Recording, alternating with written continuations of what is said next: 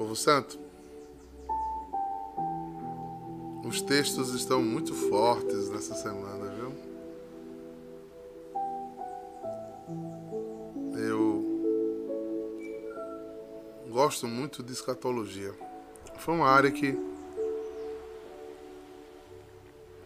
sempre me chamou a atenção na teologia, embora eu não tenha me especializado nela, a não ser com estudos normais da teologia, mas ela sempre me me provocou curiosidade porque quando vim do é, da filosofia eu tive um, um embate muito pessoal, né, muito meu, com a morte. Eu não conseguia conceber a morte.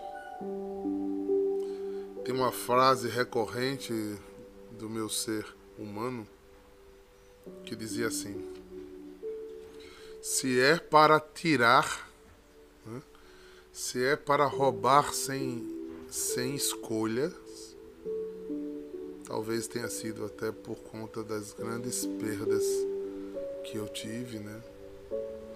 Eu perdi logo cedo dois irmãos, eu perdi um amigo que me fez muita falta, né? Perdas muito significativas, eu a morte foi para mim um, um terror de sentimentos.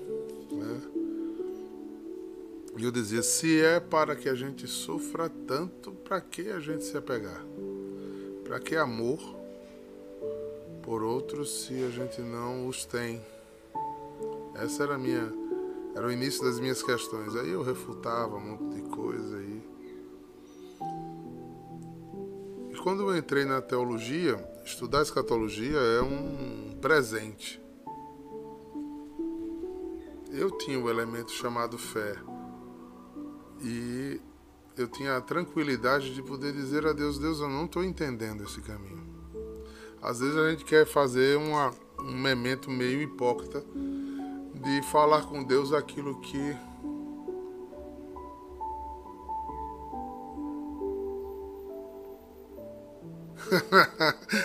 é. Otávio Ney está dizendo aqui que agora concebe até demais, não tem medo nem de avião. Tenho não, hoje eu não tenho nenhum medo da morte. E sei dis distinguir saudade né, de quem a gente ama, de apego aqui na Terra. Né? Quando a gente ama alguém, a gente nunca vai deixar de amá-lo. Que ele viva ou que ele vá embora. O amor é eterno. E você vai sentir saudade sempre, mas você vai entender de um modo muito mais doce todo essa, esse processo de, de encontro. Aprendi no longo desse tempo, irmãos, a não querer deter o cromos, o tempo de Deus. Aprendi, estudando escatologia, que não sou eu não é relação a mim. Sou mais um. Aprendi a olhar para essa terra e usufruir dela do que posso, mas não amá-la. Não querer perpetuar as coisas aqui, não. Enquanto o Espírito Santo não lhe convencer que você não é daqui tudo que você faz aqui é efêmero e passageiro, você não vai ter essa tranquilidade.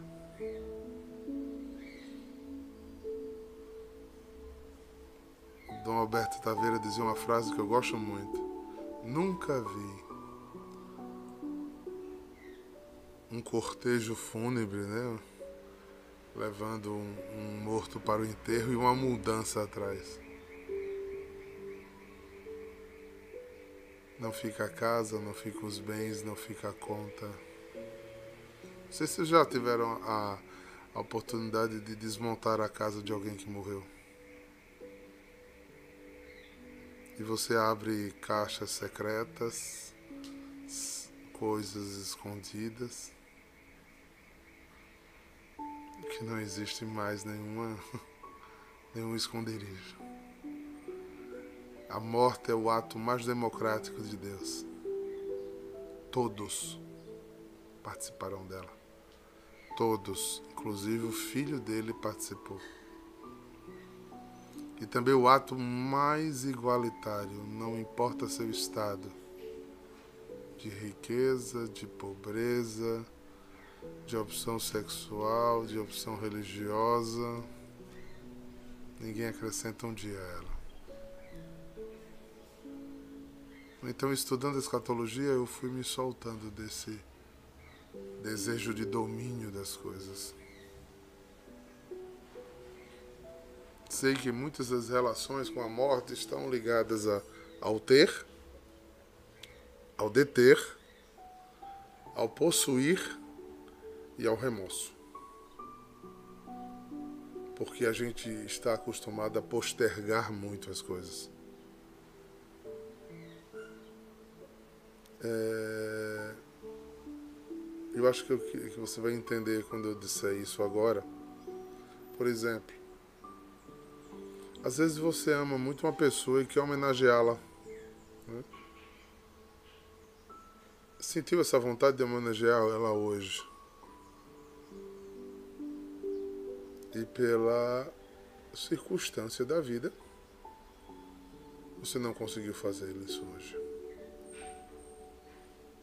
Na calada da noite, essa pessoa morreu. E você fica, ah, eu devia ter feito a homenagem. Tem até uma música do cantoneiro popular.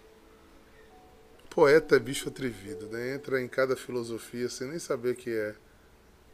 Tão profundo o que ele está dizendo às vezes.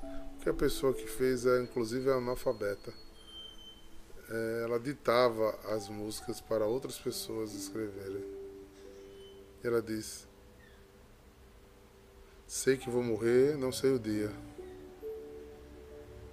Quem quiser me homenagear, que seja agora.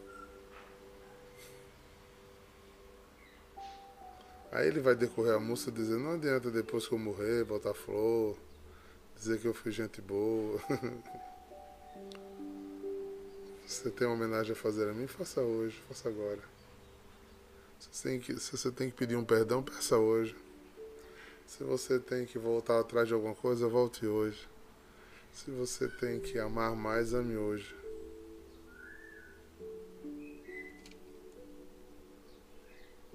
É porque a vida é feita de instantinhos alegria pertence. Sim, Raíssa. Não sei, muita gente esquece disso. Raíssa disse que amanhã não existe, não existe. Nem existe o amanhã, nem existe o ontem. O ontem existiu e agora é memória.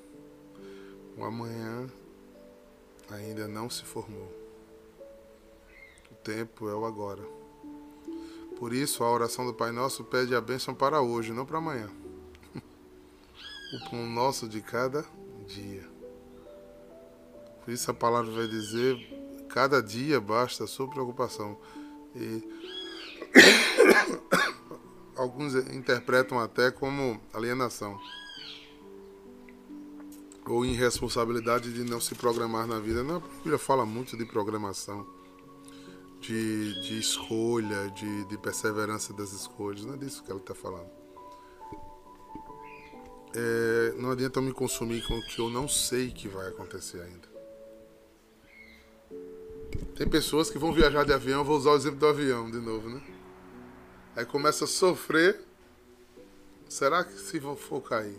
Poxa. Você aí, na sua casa, o avião pode cair na sua cabeça, irmão. Não adianta sofrer com isso. Se for seu dia, se for sua hora, ah, irmão, não adianta te bruxar.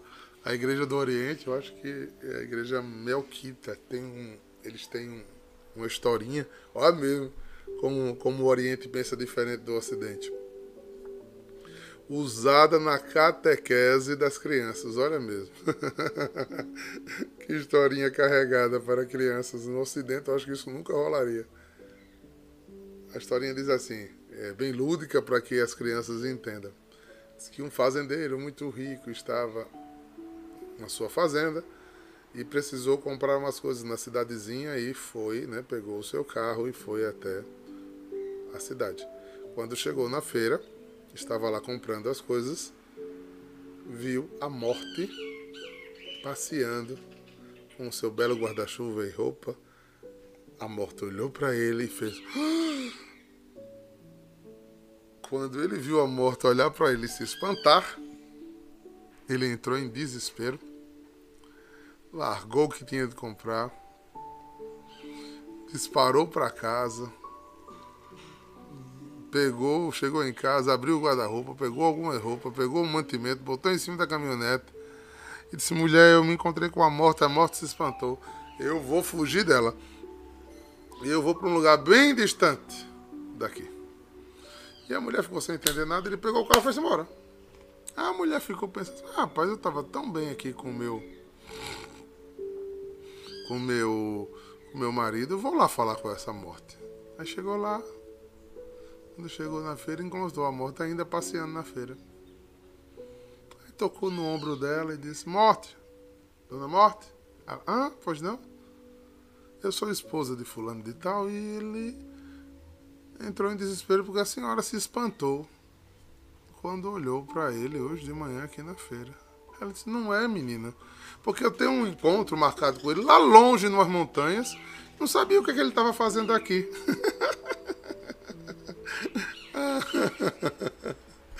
A gente não foge da morte, a gente corre para ela. Não adianta. A gente não foge da morte, a gente corre para ela. Desde que você nasceu, você não faz outra coisa a não ser correr para a morte. E quando você entende isso com profundidade, você não abandona a vida, ao contrário. Porque a sua vida bem vivida em Deus é que vai fazer você passar pela morte sem muitos problemas. Vamos ao texto? Escatologia é um assunto maravilhoso. Eu amo, eu amo, amo, amo falar. Nos ajuda a vender, vencer tantos medos, né? Eu atendo muita gente e são tantos medos. Vamos lá. Naquele tempo, algumas pessoas comentavam a respeito do templo que era enfeitado com belas pedras e com ofertas votivas. E Jesus disse: Vós admirais estas coisas? Dias virão e que não ficará pedra sobre pedra, tudo será destruído. Mas eles perguntaram: Mestre, quando será isso? Qual vai ser o sinal que estas coisas estão para acontecer? Jesus respondeu: Cuidado para não ser desenganados, porque muitos virão em meu nome dizendo: Sou eu, e ainda não. O tempo está próximo. Não sigais essa gente. Quando ouvidos falar de guerra, revolução, pandemia, não fiqueis apavorados. É preciso que essas coisas aconteçam primeiro, mas não será logo o fim. E Jesus continuou: Um povo se levantará contra o povo, um país atacará outro país haverá grandes terremotos, fomes, pandemias ou pestes em muitos lugares. Acontecerão coisas pavorosas e grandes sinais serão vistos no céu. Eu vou complementar, mas ainda não será o fim. Palavra da salvação. Tenha medo não. Ana. Inalda, não tenha medo. Ele prometeu que estaria conosco até o fim dos tempos. Quanto mais você olha para esse tipo de profecia, mais você precisa ter a certeza de que o Senhor está conosco. Ele vai falar em outro texto. Os escolhidos, os eleitos, os que andam comigo, estarão dois conversando. Um vai e outro fica. Quem vai? As ovelhas. Quem fica? Os cabritos. É, irmãos, a igreja que vai subir antes do final é a igreja triunfante. A igreja que acreditou no que ninguém acreditava. A igreja que esperou onde ninguém esperava. A igreja que não zombou, que não relativizou, que não deixou para depois, mas firmemente esperou, se comprometeu, largou antigos vícios e vidas e estilo e pautou sua vida na conquista perseverante de amar mais do que amou ontem. É a igreja daqueles que sabem qual é o melhor alimento e a melhor bebida, que sabe onde deposita suas lágrimas, que entende que igreja são os seus irmãos, que anda em comunhão, que se sustenta mutuamente a igreja, que não fica deslumbrada com estética com coisas superficiais. Essa é a crítica primeira de Jesus. Do que nos adiantará o lindo Vaticano? Não estou falando mal do Vaticano, não. Só estou querendo fazer a grande analogia de Jesus. Que não tem obra de arte católica mais linda do que o Vaticano. Mas ele não serve para a nossa salvação. Ah, diácono, você é contra construir templos bonitos para Deus? Não. Essa é a nossa forma humilde de dizer: Senhor, o que eu tenho de melhor eu dou a ti, mas eu não posso me apegar ao templo, não posso me apegar ao que construí, não posso me apegar como aquilo fosse a minha salvação. Eu vou e o Vaticano fica, e vai virar pó. Mas eu sou eterno, o Vaticano não. Nós lutamos tanto para construir, a Aline está aí com o fundo da Capela da Mãe da Promessa. E construímos ela com tanta dignidade, tão bela que ela está, não é?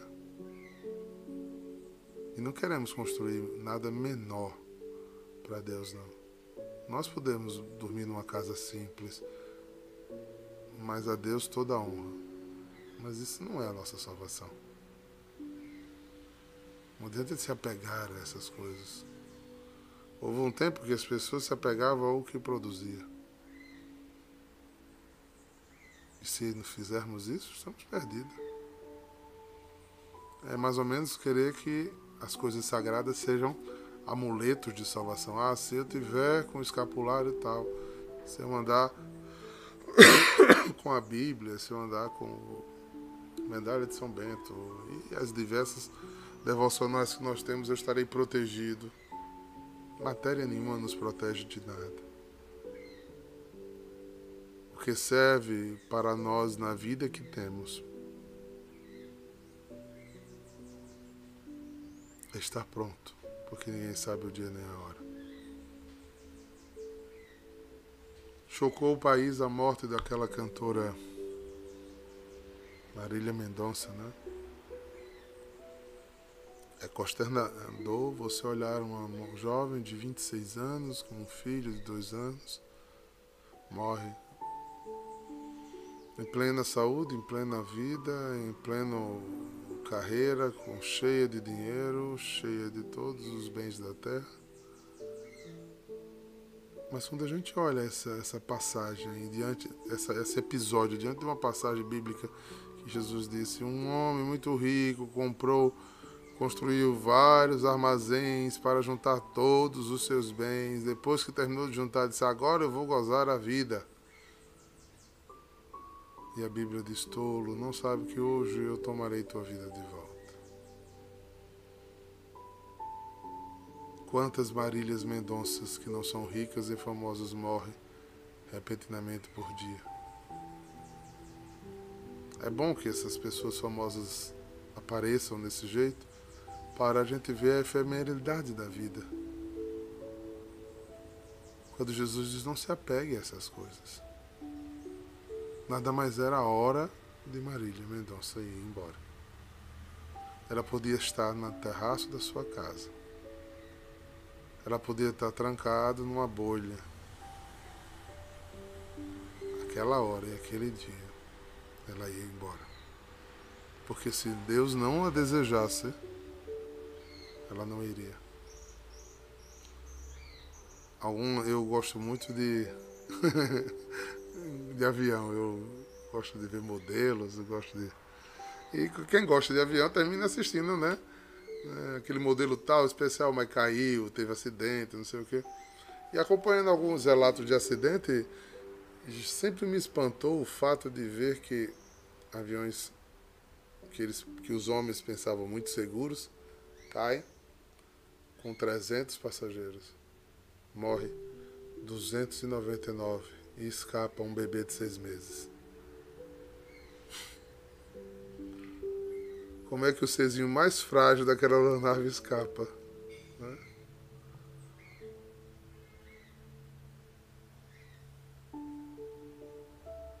Não era a hora dele. Como é que alguém. A morte ela, ela atinge de uma forma que você fica espantoso.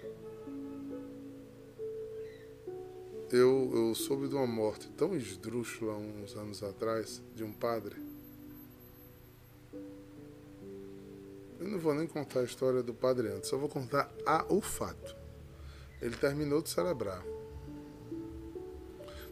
A capela dele tinha muitos assaltos. Então ele cercou a capela todinha com uma cerca é, muito afiada, né, de lanças muito afiadas para as pessoas não pularem. E era aquelas, aqueles desenhos que subia e descia assim as lanças. Pois ele foi apressadamente para um outro compromisso. Alguém esqueceu. Lá era um lugar que ventava muito. Então ele botou umas bolas de ferro assim grande, altas, redondas, para prender as portas. para as portas não ficarem batendo. Alguém deixou bem perto da grade, uma bola dessa. Ele tropeçou. E foi tentando se equilibrar, projetando para frente. E espetou-se, mesmo aqui na garganta, na lança, e morreu ali mesmo.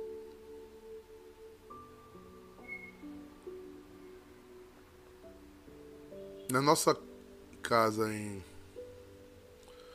é, no tempo que eu era religioso, na nossa casa na Nova Zelândia, um padre limpando um, o terracinho da casa que tinha três andares, ele subiu na varanda e limpando o teto do terracinho, ele desequilibrou-se e caiu do terceiro andar de costa. Para dizer que ele não teve nada, ele teve uma fratura no, no cotovelo direito e teve uma luxação no calcanhar esquerdo.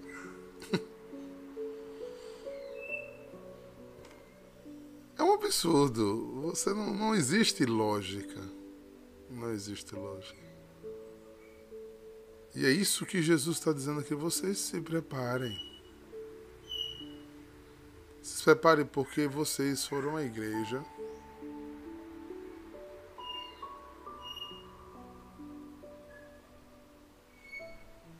O que é que você chama de determinismo?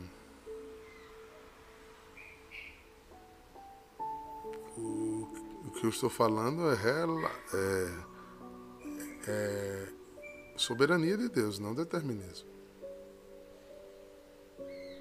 quem manda é Deus. Eu creio piamente, e o magistério da igreja também, que não cai uma folha de uma árvore, nem um fio de cabelo que não seja por ordem de Deus. E eu posso ferir com a minha liberdade esta ordem de Deus. Por exemplo, se eu cometer um suicídio, eu usei, eu tirei da vontade de Deus e usei da minha liberdade. E pagarei o preço dela.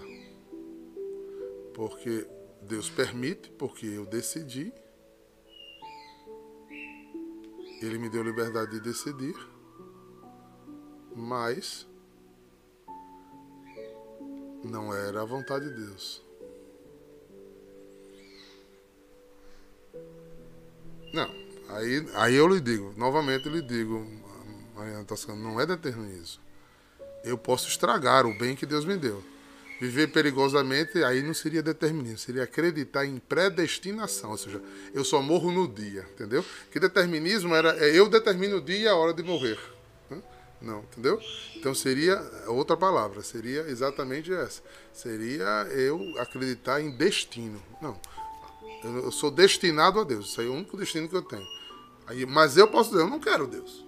Então nem isso eu sou obrigado a ser. Deus vai me levar no dia que Ele quiser, a não ser que eu queira interferir isso.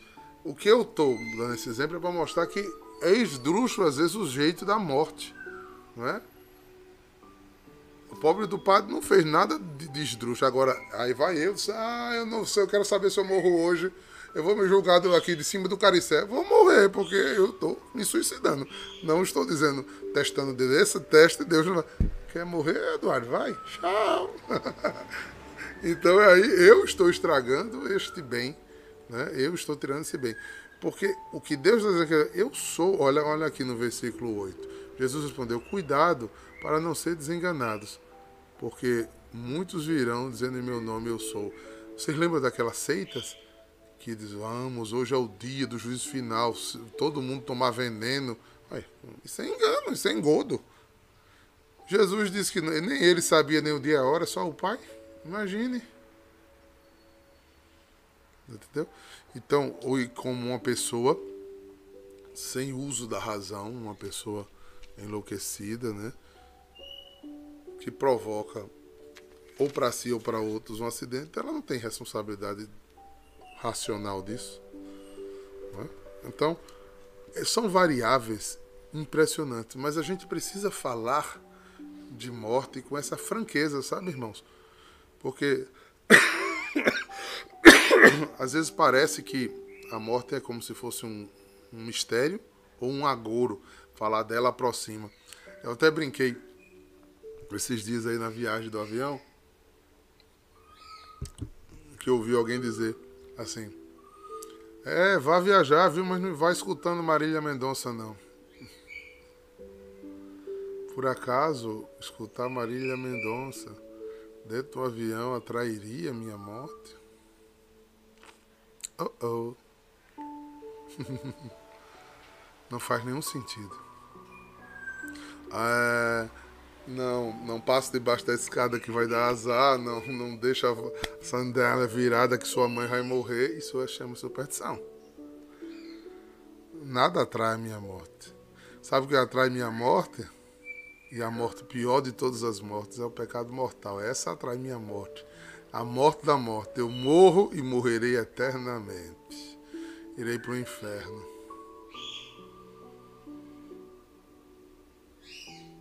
Foi.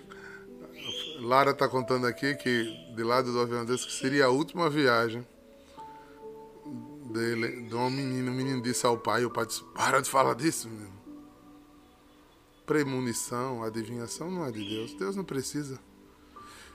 Se Deus revela a algum santo o dia e a hora de sua morte, esse homem já está num estado de espírito muito grande para terminar de fazer a obra de Deus, não para se martirizar, porque a maioria de quem vive de previsões e adivinhações usa desse tipo de argumento para o caos, para o medo das pessoas, ou para dizer que são poderosas, que adivinharam coisas. Né? como já vi alguns videntes dizendo, olha, não disse que ia cair um avião e isso contribui em quê? Eu queria que você dissesse o que é que eu poderia fazer para que esse avião não caísse. Aí isso seria do Espírito Santo de Deus. Agora, para constatar a morte, para mim, eu acho de uma hipocrisia imensa imaginar que tantos de voos que acontecem no ano, você dizer que uma previsão é que caia um avião, oh, oh, oh, oh, é quase dizer em uma assembleia, tem alguma pessoa, uma assembleia que tem 80% de mulheres, tem alguma pessoa aqui com dor de cabeça.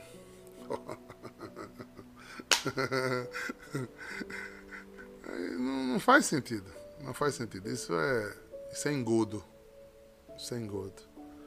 Versículo 9. Ele apresenta 9, 10 e 11 e aí ele é bem amplo, né, gente? Porque um pouco de cada de, de coisa dessa que a gente viu aqui, descrita, a gente já viu. Quem estudou história. Se estamos hoje vivendo pandemia, já houve a gripe espanhola, já houve a peste negra, já houve ebola, já houve muita coisa desse tipo. Já houve guerra, já houve guerra mundial 1, 2, já houve guerras individuais. Isso aqui é muito amplo. É por isso que Jesus deixa bem claro que não se impressione, não chame isso sinais do fim dos tempos. Porque é depois de todas essas coisas que vão acontecendo, a vida vai acontecendo essas coisas. E será como um raio. Tchum. Será de uma hora para outra. Tchum. A gente não sabe, irmãos. O Senhor deixa claro que a gente não sabe. É por isso que precisamos estar preparados. Falar de morte é falar de vida eterna e não de fim das coisas. Precisamos olhar para a morte de uma forma bem interessante. Por exemplo, quando a gente casou, a nossa vida de solteiro morreu. Quando a gente se formou, a nossa vida de, de estudante de segundo grau morreu. Quando a gente vai envelhecendo, ficando de barba branca, ou ficando sem cabelo, ou ficando mais cansado, é porque está morrendo. Então não adianta se iludir. A morte nos visita e a morte é a única possibilidade de ir para outro estado de vida. Os que creem terão estado de vida. Isso precisa começar a entrar na nossa cabeça. E a gente precisa viver como quem está preparado para um novo estado. E precisa ser celebrado com alegria. Por isso alguns povos conseguiram fazer isso. Tem, tem civilizações que festejam a morte. O ocidental é tão melancólico com a morte, né? A gente prefere chorar no túmulo cantando é, é, aquela música de Titãs, Lápides, né? Eu devia ter amado mais, feito mais. Eu sou um contemplador das coisas, das pessoas que adoram homenagear depois que o leite já foi derramado. Eu tinha uma tia, uma mulher que era uma santa mulher, de Deus. Viveu uma vida sacrificada. Na verdade, o meu tio era que era o esposo dela. Meu tio judiou com essa mulher a vida inteira. Aí quando ela morreu, chegou, botou um buquê de flores bem bonito, caríssimo. Tome as rosas que não deem vida. Deu vontade de eu fazer um pensamento dela. Meu filho, leve embora, agora não quero mais não. Eu queria que você tivesse dado as flores da compreensão, da amizade, do amor, dia a dia. Depois de morto. É covardia esse tipo de coisa. É por isso que são os estados da vida que mais a pessoa fica boa, né? É quando vai casar, é o melhor marido, é a melhor mulher. Ou quando tá no, deitado no caixão. Menino, fica bom demais. Tem defeito não. E há de quem falar do contrário. A gente só observa que tudo fica muito pequeno diante da morte. Quem tem um pouco de Simancol vê que o tempo passa rápido demais. A igreja, nesse período, vai nos preparar. E a gente vai falar de morte com força. Nesse período. Porque quem fala de morte é porque quer andar vivo, muito vivo. É quem acredita na vida. Vida após a morte. E nós cristãos acreditamos que há vida após a morte. E queremos estar nela. Acreditamos de um jeito diferente de outras seitas que se autodenominam cristãs. Mas a Bíblia é bem clara que há vida depois da morte. Jesus foi o nosso maior sinal de que há vida depois da morte.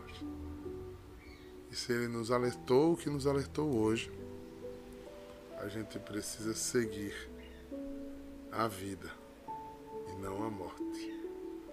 Seguir vivendo e não morrendo. Viver para viver e não para morrer. Viver para transformar o que é morte em vida e passar pela vida semeando, semeando, para que os frutos fiquem, para que outros colham e para que você possa ir-se embora de mão dada com seu esposo. E uma canção não podia faltar. Deseje em sua alma deseja em sua alma ouvir seu nome. Mesmo no meio do sofrimento, sendo tragado pelo mar da morte, quando tudo parecer perdido, você possa dizer, ouvir a voz: Catarina, vem, amada. Caio, vem. Valéria, vem. Eu estou aqui. Você não vai embora. Vem, Vanessa. Vem, Tiago. Vem, irmã Cecília. Vem, amado meu. Vem para o gozo que eu preparei para os meus eleitos.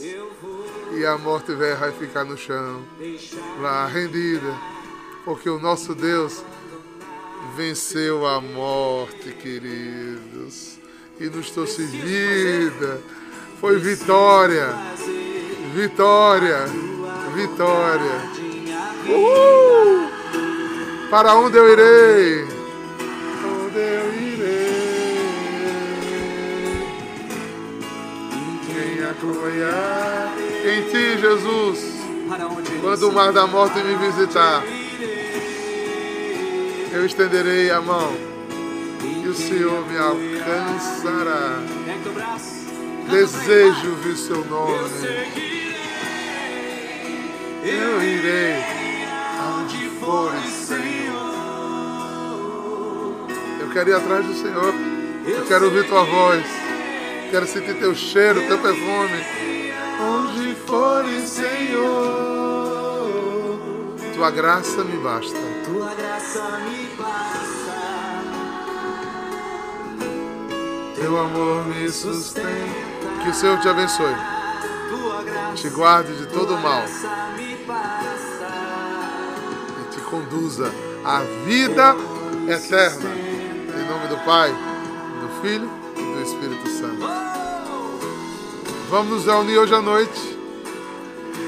Hoje à noite. Para adorar. 15 dias sem estar na adoração. Estou morrendo de vontade de estar junto com vocês. Para adorar o nosso Deus. Shalom!